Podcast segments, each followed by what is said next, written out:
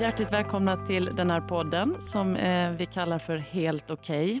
En podd om eh, psykisk ohälsa, eller också psykisk hälsa. Idag ska vi prata om när man mår så dåligt att allting är så svart och hopplöst att man till slut inte tycker att det finns någon annan utväg än att avsluta sitt liv. Och hur ska man få mer syn på någon när ehm, den personen mår dåligt? Och när känner man att gränsen är nådd och man inte orkar leva mer? Och hur kommer man tillbaka efter ett självmordsförsök? Eller om man har varit med om att någon annan har försökt ta sitt liv eller tagit sitt liv. Jättevälkomna hit, Samuel och Karl-Fredrik. Ni får börja Tack. med att presentera er kort lite, Samuel. Eh, jag heter Samuel och jag har haft bitvis jobbiga saker i mitt liv som jag gått igenom och jag har försökt att ta mitt liv två gånger. Mm. Och mitt senaste och sista självmordsförsök utförde jag den 31 juli 2010 och då hoppade jag från sjunde våningen. Just det. Ja. Det, ska, det ska vi prata ja, mycket absolut. mer om. Naturligtvis. Ja. Jag tänker också så här, hur du lever idag och hur gammal du är. Ja, jag är eh, 30 Ja, du fick tänka år. efter lite. Ja, ja. 30 år är jag idag och mitt senaste försök var då för mer än fem år sedan. Just det. Fem och ett halvt år sedan snart. Mm. Och idag så tänker du att du vill jobba mycket med de här frågorna och jobbar också för Suicide Zero. Ja, mm. jag är volontär i Suicide Zero och jobbar med att föreläsa, mm. berätta min historia och uh, för, att, för att jobba preventivt mot självmord och, och det, självmordsförsök. Det ska du också göra idag väldigt mycket, att prata om, om det du brukar prata om på dina föreläsningar. Karl Fredrik? Ja, jag heter eh, Karl Fredrik. Jag är 31 år gammal. Jag bor och arbetar på en gård utanför Kristianstad. Kommer från början från Stockholm. Men jag eh, flyttade ner dit för, för vad det, sju år sedan. Jag vill säga att jag har levt ett liksom väldigt eh, lyckligt och eh, liksom härligt liv. En dag för snart tre år sedan så fick jag reda på att min flickvän hade, hade begått självmord. Mm. Då ändrades såklart allting. Och eh, sen dess så håller jag på att kämpa med hur man ska leva vidare efter det. Eh, och hur man själv ska, ska kunna må bättre och kunna gå vidare. Och eh, försöka lägga den energin som, som sorgen skapar på att försöka göra någonting gott i alla fall med det som hände. Eh, så hittade jag Suicide Zero och tillsammans med dem försöka lite också börjat volontära med att berätta om vad som har hänt och hur man lever vidare och eh, ja, försöka med självmordsförebyggande information. Precis. Jag vet när vi träffades här för en stund sedan, vi sitter på sjukhusområdet i Lund och spelar in den här podden. Du var ganska tagen när du kom hit, tyckte det var jobbigt att vara här.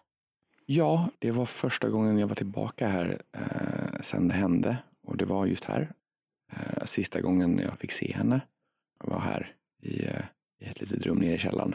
Och det var såklart eh, en, en eh, både härlig och, och, eller härlig, men en vacker, eh, ett vackert minne och också fruktansvärt. Mm. Det blev väldigt mycket känslor då när jag kom hit för det är första gången jag är tillbaka här på sjukhuset sedan dess. Första året körde jag omvägar runt. Så att, ja, det, var, det, var, det var läskigare än vad jag var beredd på tror jag.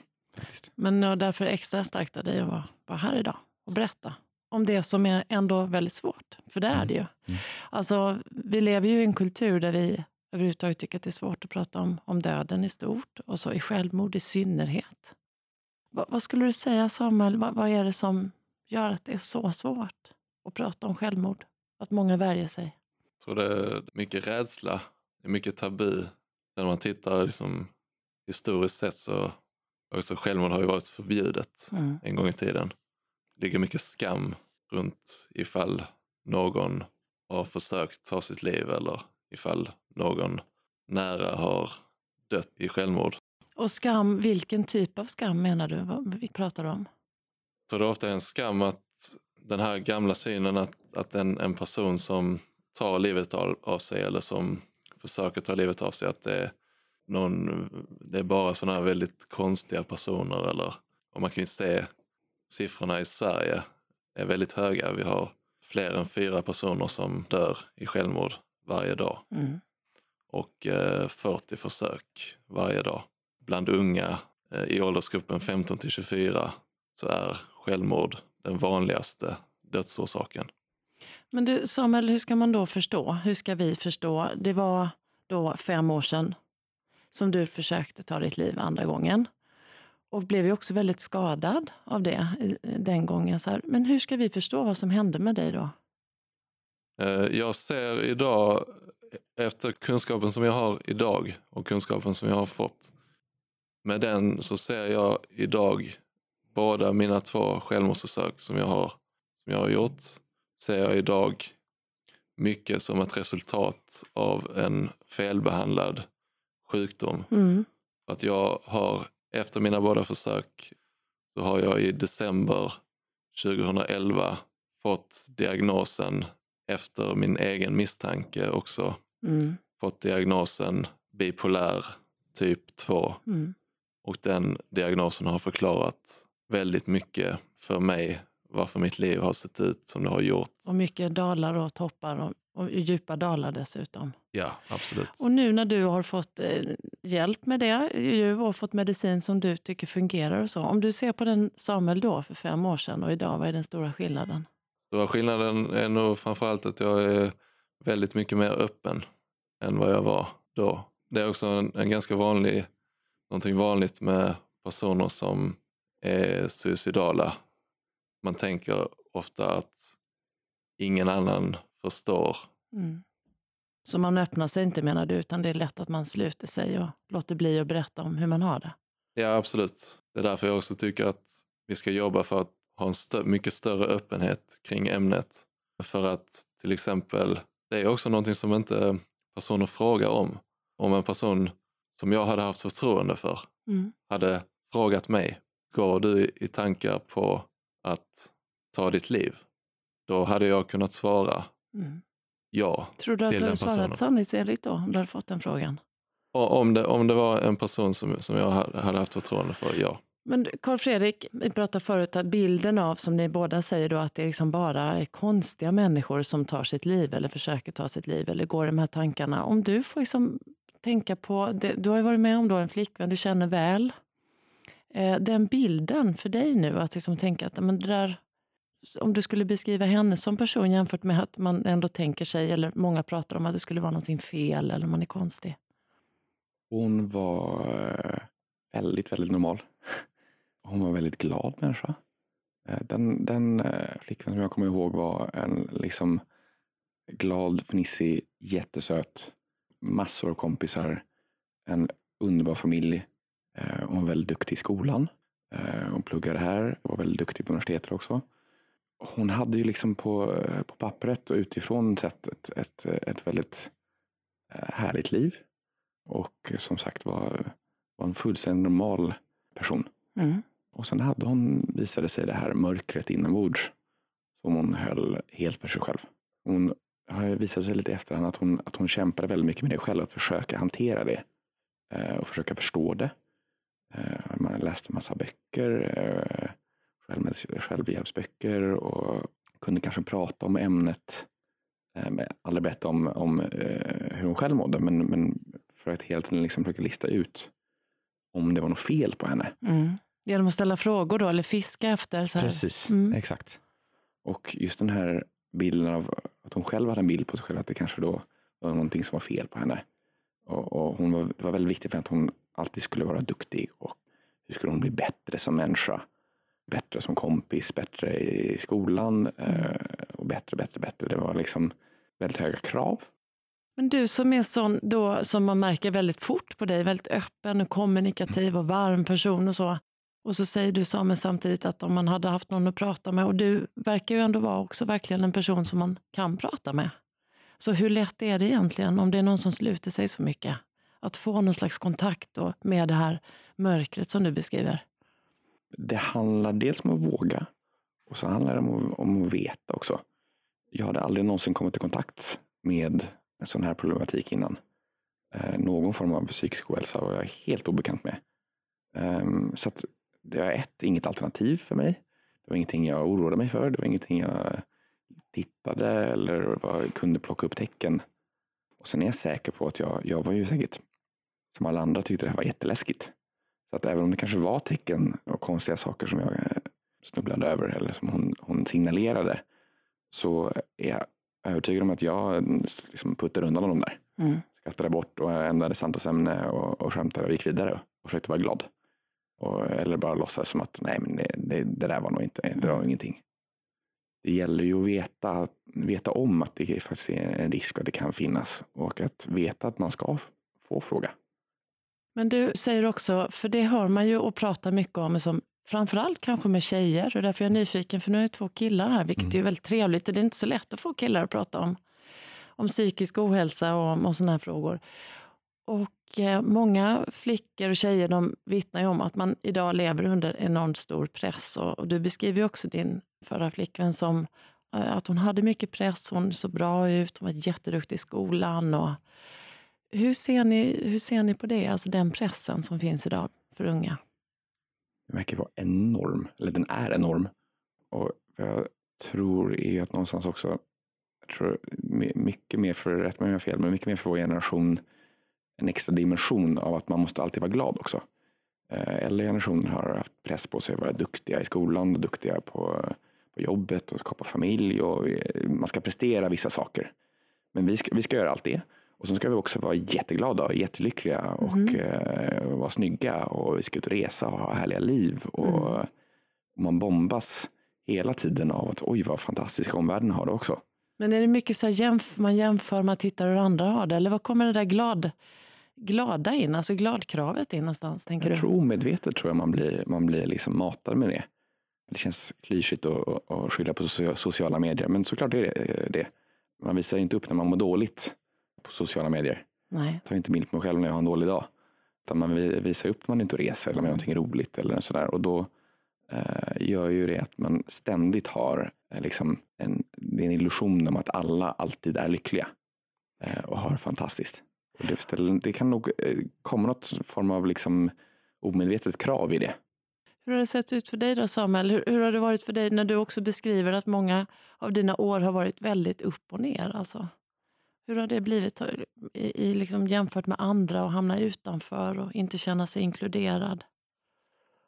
Ja, alltså det är någonting eh, som också är väldigt vanligt när man har en, en bipolär diagnos. Just att man känner att man är lite annorlunda. Det kan vara svårt att, hitta, att känna sig hemma i, i någon grupp och sådär. Man förstår någonstans att man är annorlunda på något sätt, svårt att säga. Det måste vara jättejobbigt, eller ensamt.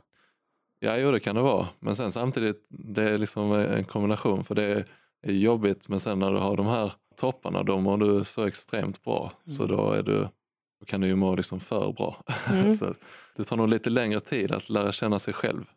För att man måste lära sig.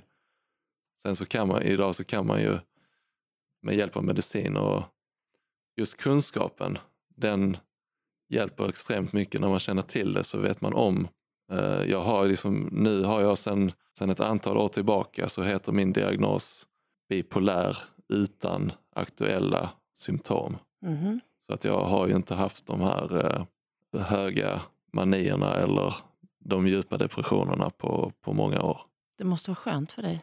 Det är jätteskönt. Och sen också just att när man känner till sin diagnos så kan man också, man kan känna när man är på väg in i det som kallas för skov, att man mm. har bipolära skov, alltså att man antagligen går in i ett maniskt skov mm. eller ett depressivt skov eller hypomant skov. Mm. När man känner till sin diagnos så kan man känna om man är på väg in i det så kan man, så kan man lära sig hur man ska hantera det för att det ska pågå under så kort tid som möjligt. Kan du sakna manierna? Kan du sakna topparna? Bra fråga ju. Ja, det är en bra fråga. Jag, har, har, jag, jag tror jag tänkte på det faktiskt häromdagen. De kan ju vara extremt Eh, sköna att ha. Men samtidigt så tror jag, om jag får välja mellan, för saken är den när du har haft en mani så går du alltid in i en depression du efter. Du vet vad som kommer sen ja. ja. Så därför så känns det inte värt att få manin för att sen, hade det bara varit en mani mm. och sen ingenting efteråt. Mm. Det är liksom som att bli som att få en schysst fylla liksom, mm. utan att bli bakfull. Mm. Uh, Men du Samuel, för jag tänkte också ja. när, när, du kom in här nu så, du ser ju väldigt frisk och härlig ut. Men det är klart att det syns på dina armar på något sätt. Men det kan ju vara vilken olycka som helst. Men du lever ju med det som du har varit med om varje dag. Nu flyr ju inte du ifrån det eftersom du pratar så mycket om det ute och föreläser. Men Hur är det för dig liksom att vara så hela Samuel? För det blir ju ändå också en del av ditt liv som är ju mörkt och, och som verkligen har satt sig i din kropp. Påverkat dig. Ja, absolut.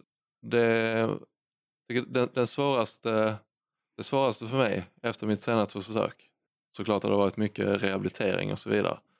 Men den svåraste biten har varit att komma tillbaka in i samhället Mm. igen. Det har varit väldigt svårt och det har tagit väldigt lång tid. Vad har varit svårt med det? Jag har inte haft det här stora kontaktnätet. Så jag har fått jobba med att bygga upp ett kontaktnät och har fått öva upp ett väldigt stort tålamod för att det har varit en väldigt viktig del för mig, just tålamod för att Mm. just för att min ekonomi har varit väldigt dålig också, Ja, såklart. Du får börja om lite från början helt enkelt. kan man säga. Mm. Nej, det har varit väldigt svårt och sen just då också eftersom det här är ett så tabubelagt ämne fortfarande, tyvärr, 2015, har det också varit en svår del just för att det är någonting som väldigt många är obekväma att prata om, självmord och, och självmordsförsök. Men är det, tycker ni att det är skillnad på så här killar och tjejer eller kvinnligt man, alltså kvinnor och män att prata om psykisk ohälsa eller, eller självmord för den delen? Jag tänker vilket bemötande du har fått nu också efteråt under, undervägs. Jag har märkt väldigt tydligt eh, mellan generationer har jag märkt. Så bland mina vänner så tycker jag att tjejer och killar eh, reagerar likadant. Och de flesta, om jag öppnar och visar att ämnet inte är så, så farligt, är, är helt öppna för det och gärna vill prata om det och, och, och lyssnar och har egna tankar och frågar på. I mina föräldrars generation så är kvinnorna väldigt duktiga på, på att lyssna och fråga. Och männen är absolut livrädda. Mm. De springer lång väg. Men då finns det ändå hopp om att vi har lärt oss bättre, både killar och tjejer, att prata nu. Absolut. Mm. tycker jag. Stor skillnad. Men ändå så finns det ju många vuxna kring barn och unga Mm. ju. Mm. Eh, kanske också som har det här som du säger, att det är en generationsfråga. Man inte har övat sig och inte förstått riktigt hur man ska göra. Men hur tänker ni kring det liksom, med vuxna lärare till exempel, eller runt om överhuvudtaget vuxna runt om barn och unga? Hur man ska mer få in samtalet om mående i, i vardagen? Jag tror att det är väldigt viktigt att, att, att föräldrar eh, vågar fråga och vågar lyssna. Men innan de gör det måste de själva vara beredda på eh, att höra svaret. Hur man ska få föräldrar att att komma så långt, det, det är svårt. Men det är, väl, det är i alla fall viktigt att, att öppna upp för den diskussionen. Så att de sen i sin tur kan skapa ett klimat där det är okej att alltid prata om känslor. Och, och våga hantera sina egna känslor. För det är väl det också, man Ja. måste ju möta sina egna känslor för att kunna släppa in någon annan. Det blir ju Precis. inte alltid alldeles enkelt. Nej. Men sen är det många som, man kan ju uppleva att eh, ni kan ju vara så slutna killar. Alltså, det kan vara svårt att få pojkar att prata faktiskt. Alltså, det kan nog, man ska inte generalisera, men det, det kan vara svårt att få tjejer också. Men vissa barn och unga är ju väldigt korta i svaren och man kanske stänger in sig på sitt rum. Och man, det tror jag är jättevanligt. Eller man gömmer sig bakom sina skärmar och Mm. pratar inte lika mycket kanske som man, eller jag vet inte om man pratar mer förr, men jag tror att många vuxna upplever att det är svårt att närma sig barn och unga därför att de lite Ja. grann gömmer sig, stänger in sig och så vågar man inte riktigt närma sig. Hur ska man tänka där, Samuel? Man kan ju säga för det första, om vi pratar om män och kvinnor, självmord, 70% män begår självmord. Det är också någonting som talar för kvinnor är bättre på att prata om psykisk ohälsa, bättre på att be om hjälp. Och det är någonting som män bör jobba för att öka, tycker jag. Mm. Och hur gör man det? Var mer öppen, prata, försök prata mer, berätta mer hur du själv mår. För att så som du mår, jag kan nästan garanterat säga att det finns någon annan som mår precis så som du Men det kan också vara så läskigt, tänker jag, om man är Mm. ganska liten. Eller, alltså att vara ung är ju tufft, det har alltid varit. Det är ju inte så jättelätt att vara tonåring. Alltså. Det är ju stökigt som det är på något Mm. sätt.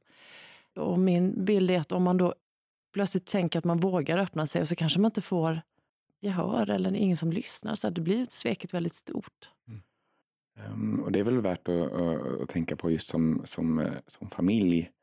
Eh, när du frågar om hur man ska få barn och, börja prata. Just att tror att föregå med gott exempel. Att du skapar det här klimatet att det är okej att prata om hur man mår och sina känslor. Både liksom när det mår bra och när det mår dåligt. Mm. Att man som föräldrar delar med sig och berättar för sina barn om, om sitt eget känsloliv. Mm. Då tror jag att, att det blir mycket lättare för dem sen den dagen om de känner att de har en dålig dag att kunna berätta att men nu eh, mår jag så här som du berättade att du mådde häromdagen. Och sen kan man då hjälpa varandra inom familjen. Det är nog bra.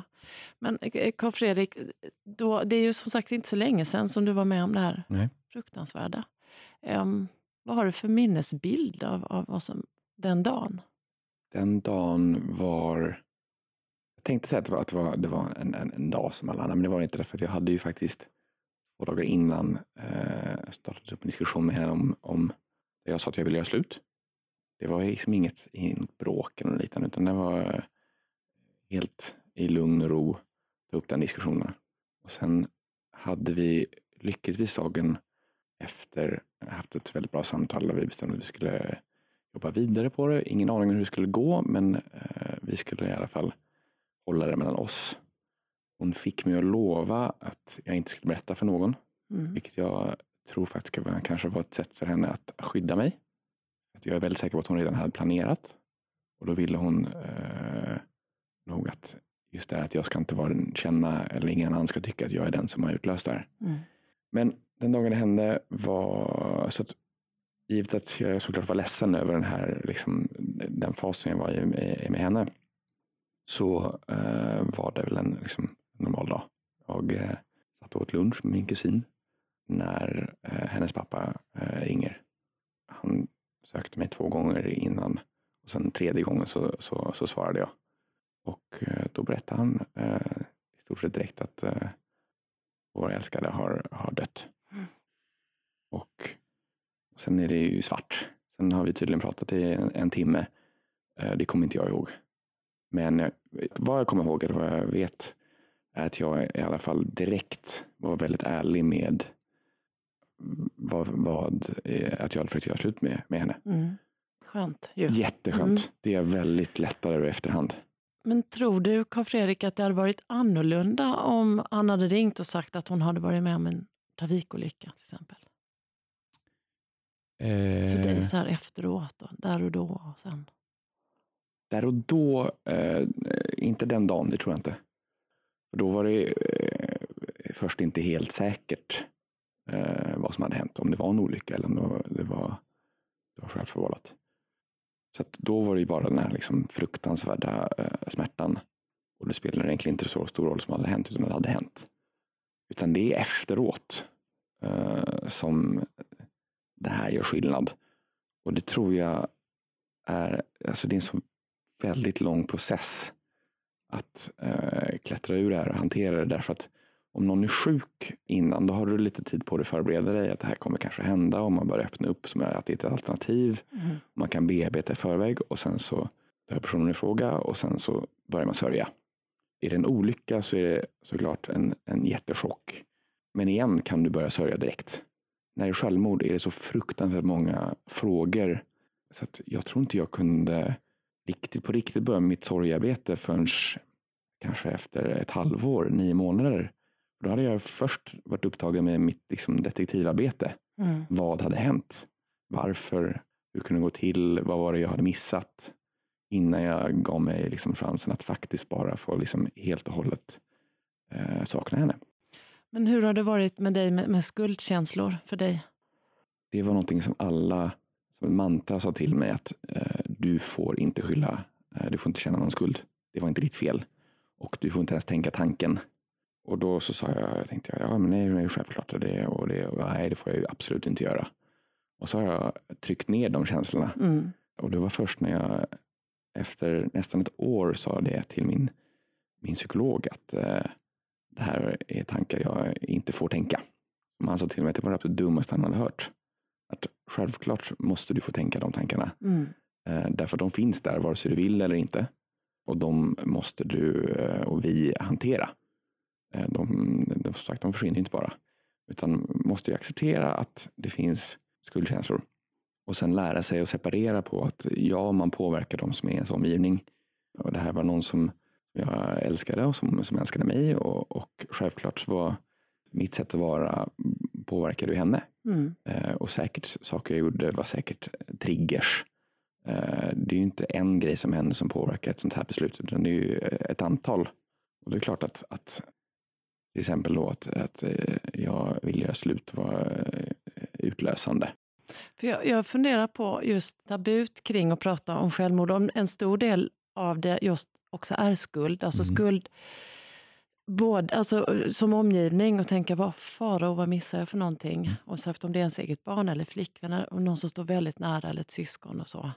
Och, och från, från, vad tänker du när du hör det här, Karl Fredrik? En, en vanföreställning som jag kan tänka mig att man blir väldigt ledsen av eller att det blir svårt att höra. Det är ju många som ibland kan uttrycka sig slarvigt med att det är egoistiskt och det är, hur kan man göra så mot sin omgivning? Och hur förhåller du dig till det?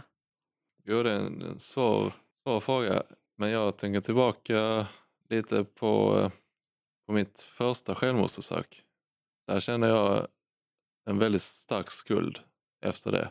Jag, jag tänkte att det här, det här kan jag aldrig liksom berätta för någonting för jag skämdes så mycket över det. Vem då- kände du skuld för? Alltså för mitt handlande, mitt första försök, så jag bodde hemma igen hos min, min mamma och hennes sambo. Mm. För att jag hade blivit av med min lägenhet när jag bodde i Malmö. Jag var i ett spelmissbruk, kunde inte betala min hyra. Mm. Jag fick flytta därifrån, fick flytta tillbaka hem till min mamma, bodde där över sommaren. Det var under sommaren eh, 2008 Som det hände? och jag var i kontakt med psykiatrin. Jag mådde dåligt periodvis. Hade inte fått den diagnosen som jag har fått Nej. idag.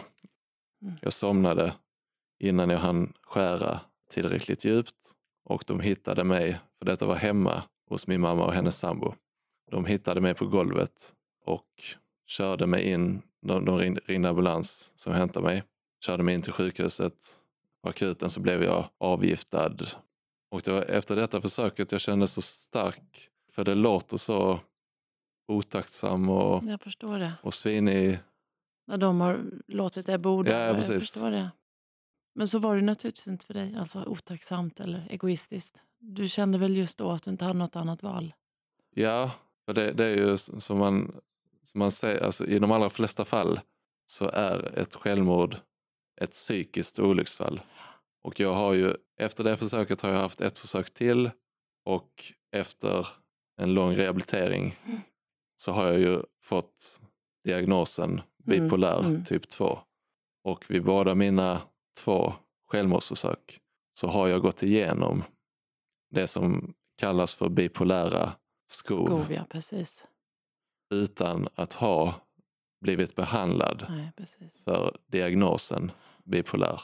Vad skulle ni säga om det är någon som sitter och lyssnar nu? För det, det väcker mycket känslor, det gör det. Eh, det är inte konstigt heller att det gör det. Man ska också vara noga med att säga att man inte ska känna skam, tänker Mm. jag, för att man känner att det är svårt att prata om det. Eller skuldkänslor, så där, för det, det är ju svårt. Eh, vad säger du Carl Fredrik, om man sitter och lyssnar nu och är ung och man liksom brottas med olika tankar och känslor eller har varit med om på något sätt att vara inne i det där mörkret? Jag tror att, att det är rätt vanligt också att man inbillar sig att det är någon form av liksom eh, självhat eller självförakt i det också ibland. Att, att man tror att man nästan gör omgivningen en tjänst. Att man bara är en börda för sin familj och sina vänner. Och gud vad jag är besvärlig och jag klarar inte av att ta hand om mig själv. Och vilken lättnad det skulle vara för alla och mig själv om jag bara försvann. Och det är ju liksom aldrig sant. Men det tror jag är lätt att fastna i, i, i den liksom spiralen. Och det är ju sånt man kan känna som, som efterlevande. Hur kan den här människan ha ens tänkt den tanken? Att hon inte var älskad eller att hon var en börda på något sätt. Och ändå så var det så, liksom, förärska, så förärskande. Mm. Och det visar ju vikten av att liksom våga be om hjälp och våga berätta hur man känner. Bara det lilla där tror jag, att, att få höra att man är älskad och att man inte är en börda utan att det här kan vi ta hand om tillsammans. Men i det egna ansvaret kanske det finns just att börja våga be om hjälp, anfall Precis. är läskigt och man Exakt. kanske får ett nej och prova igen då. Precis. I min flickväns fall så var det just det här att hon har visat sig efterhand försökte ju verkligen förstå själv vad som var fel på henne. Mm. Eh, Och hur hon skulle må bättre och hur hon skulle bli en bättre människa. Men i det var det ju som sagt att tron om att det var något fel på henne. Och att hon var en börda och Mm. att hon skulle inte belasta någon annan med, med sina problem. Och det hade hon bara bett om hjälp. enda lilla, att våga be om hjälp. Mm. Vad skulle du säga nu till de som lyssnar om man har tankar som är svåra? Jag eh, skulle säga om, om man går i suicidala tankar eller går i tankar man mår väldigt dåligt. tycker man ska tänka på att när man går i perioder med sådana här tankar så är det alltid något som pågår under en begränsad period. Det kan när det går över? Det går över, ja. Är man medveten om det så kan man, tror jag, bättre uthärda mm. en sådan period. Jag tycker också det är viktigt att inte dra sig undan. För det är lätt att man, man bara är med sig själv för att man, man känner så när man mår dåligt. Egentligen är det det sista man ska vara själv. Man ska egentligen då... Och det kan vara så svårt ja, att tvinga ja. sig ut. Ja. Alltså det kan ju verkligen vara svårt för alla. Absolut. Men jag tror du har så rätt i det. Men vi är meningen att vi ska vara ihop med andra ju. Ja, absolut. Och, och, inte bara sluta sig som du säger, men det är nog otroligt lätt hänt. Ja, absolut. Det är ju så när, när man mår dåligt så känner man ju det är ofta så man känner då, jag vill inte vara med någon annan. Nej, det blir som en väldig ansträngning ju. Ja, precis. Ja. Det är lite det här vi pratade om innan också, det här kravet att man måste alltid vara glad. Mm. Just det. Man måste ju faktiskt kunna uh, ha det med sina, sina nära och kära. Mm. Ett utrymme för att kunna vara tillsammans och inte vara glada. Just det. Att bara vara tillsammans. Ja, men jag mår dåligt idag, kan inte, kan inte jag bara få liksom, kan inte vi bara vara i samma rum? Mm. Inte ens mm. prata om det. Bara inte vara ensam. Just. Det ska kännas okej. Okay. Alltså, och sen liksom få vara i den känslan som man, som man har. Att det inte är förbjudet att känna på något sätt. Jag tyckte du sa något jättebra innan också just med föräldrar och, och barn. Du sa någonting om, om att, att vara öppen själv med sina känslor. För att om en förälder själv är öppen mm. med hur de känner då, för det är det här gamla talesättet, de gör barn gör inte som de blir tillsagda, de gör som du gör. Ja. Så om du är mer öppen och det är någonting som jag också har upplevt. Om jag jämför mig själv idag mm. med den som jag var för dryga fem år sedan så är jag idag en väldigt mycket mer öppen person. Också min öppenhet kring detta ämnet, det ger också mig väldigt mycket tillbaka. Mm. Det är väldigt ofta så att när man är öppen själv så får man andra att också öppna sig. Det blir rikare på alla sätt såklart. Absolut. Mm. Vad skulle du säga, självklart så helst av allt skulle du inte du ha varit med om det här Carl Fredrik, men nu har du det. Mm. Um, vad har det gett dig? Mognad antar jag. Mycket just det här vi pratar om med öppenhet. Att våga prata om sina känslor och våga, våga dela med sig och våga kanske också närma sig det här ämnet och lyssna. Men tror du att, mm. du har ju varit med om det här själv, mm. någonting som du har upplevt och det har gjort dig då till kanske en ännu varmare och öppnare person. Men tror du att man kan lära sig att bli det genom att lyssna på andra eller behöver man gå igenom vissa saker i livet för att liksom mogna? Jag vill säga nej, men ja. man ska självklart inte behöva gå igenom det som jag har varit och det hoppas jag verkligen inte. Som sagt, jag har lärt mig jättemycket av det och blivit en, skulle jag, skulle jag vilja, hoppas jag vilja säga, liksom en bättre vuxnare människa av det. Och det är säkert mycket lärdomar som jag, har fått, som jag bara har fått på grund av det här. Och det önskar jag inte på någon, det är inte värt på något sätt. Men det är ju lite därför jag gör det jag gör nu, är ju att försöka dela med mig av det, det lilla jag har lärt mig eh, mm. till andra utan att de ska behöva gå igenom det. Försöka göra någonting gott av, av det hemska som har hänt. Det gör ni ju verkligen. Alltså, otroligt glad att få prata med er. Bara så här avslutningsvis, hur, hur känns det nu att prata om det här? jag pratar ju om det ganska mycket. Det är ett val som jag har gjort ganska tidigt, att jag vill vara öppen. Jag tror på öppenhet helt enkelt. Att jobba för att skapa ett öppnare klimat, framförallt kring den här frågan. Och jag tror absolut att det kommer, ju mer öppenhet det finns, jag tror att det kommer minska de fruktansvärda siffrorna som vi har. Ja, för de är ju väldigt höga ju. Ja. Vad tänker du om livet idag? Jag vill, eh, vill väldigt mycket med mitt liv. Jag älskar livet. Jag, har, jag jobbar för mycket och har många saker som jag vill göra. Mm. Och eh, Det är tufft rent, rent ekonomiskt och så vidare. Så är det, så är det, Men det vänder. Det, med, det sa du just också ja, själv, att ja. det tar slut det där med. Ja, det kommer vända. Ja. det är säkert många som har hört det nu också som vill ja, ja. Så ja, engagera dig på olika sätt. Jag har en stor hopp, om, stort hopp för min framtid och eh, stark vilja, stark lust Härligt att Och höra. jättekul att vara här. Det var väldigt kul att ha dig här. Och Carl Fredrik, vad tänker du då? Vad, hur är det för dig nu? Jag känner att jag börjar bli normal nu. Jag har snart gått tre år. Och det är väl först nu som jag känner att det, det finns en... Att jag är tillbaka. Och att det finns en vardag liksom. Att man kan börja prestera igen i, eh, ordentligt på jobbet och eh, Mm. socialt. Det tar lång tid.